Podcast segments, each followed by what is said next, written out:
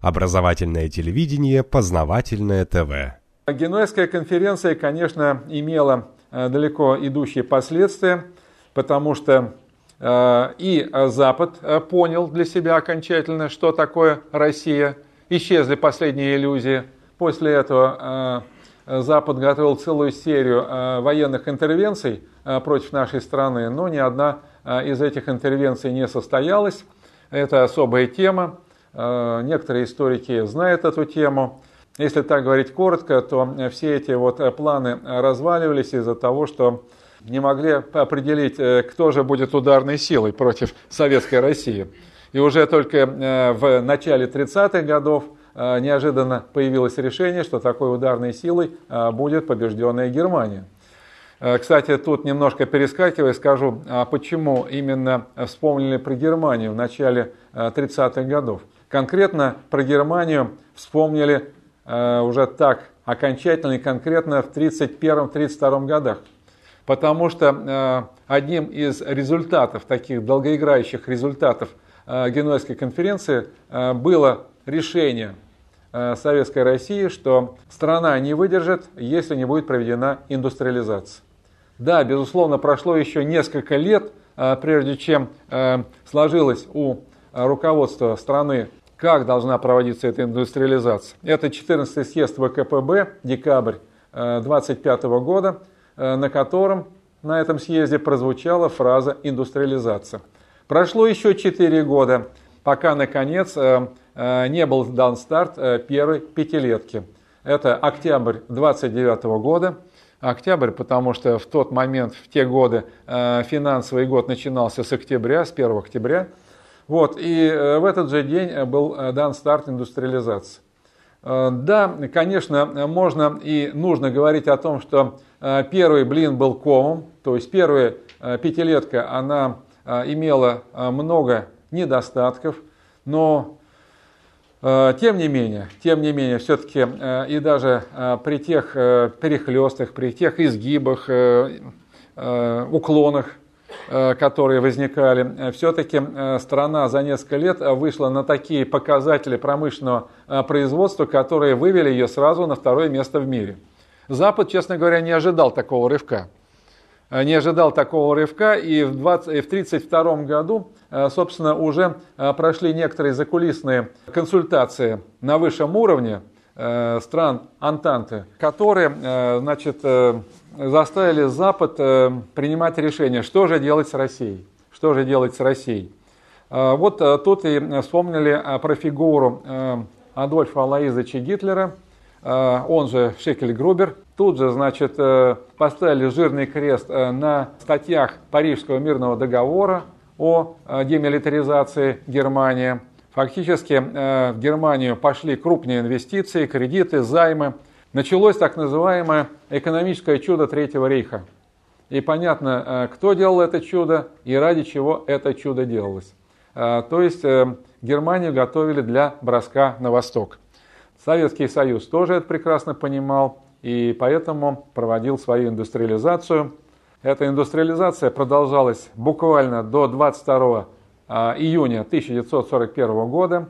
По официальным данным, за эти годы Э, было построено без малого 10 тысяч предприятий, если говорить точно, 9600 предприятий.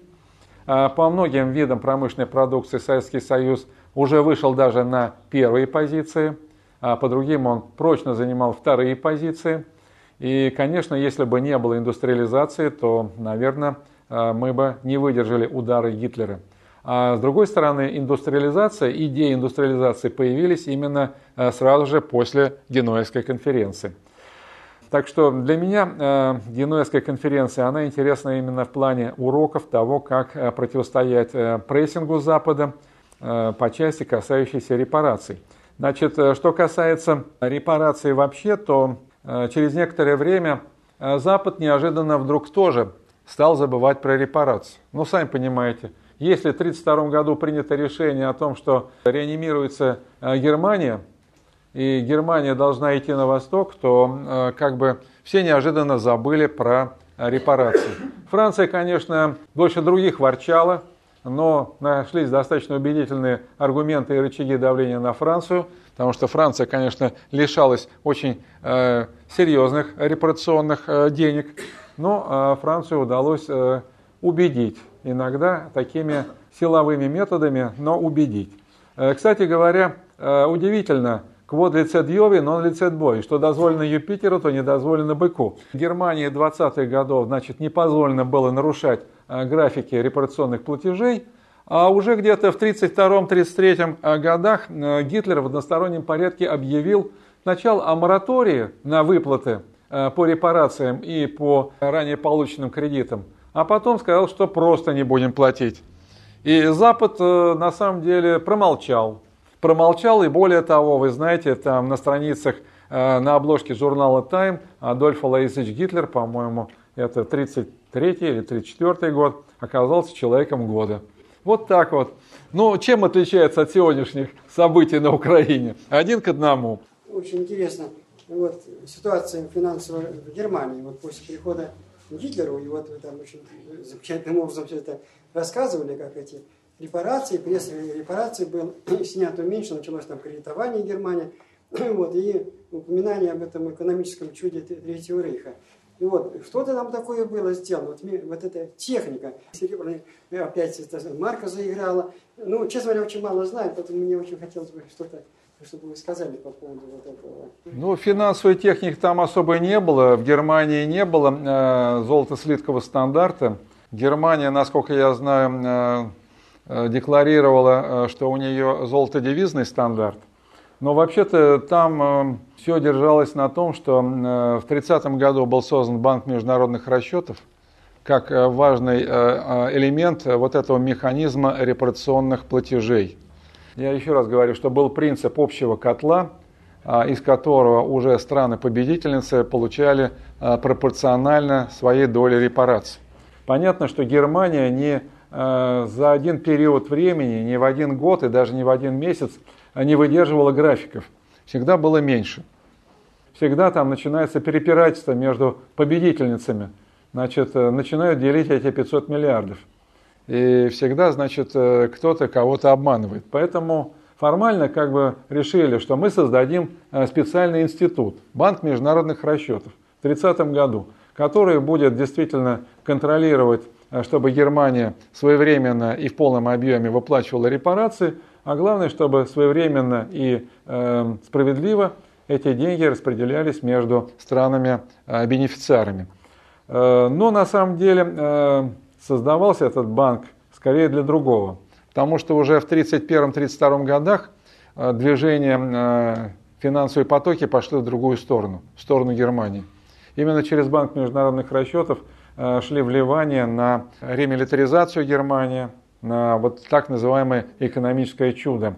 А прежде всего, конечно, это американские капиталы.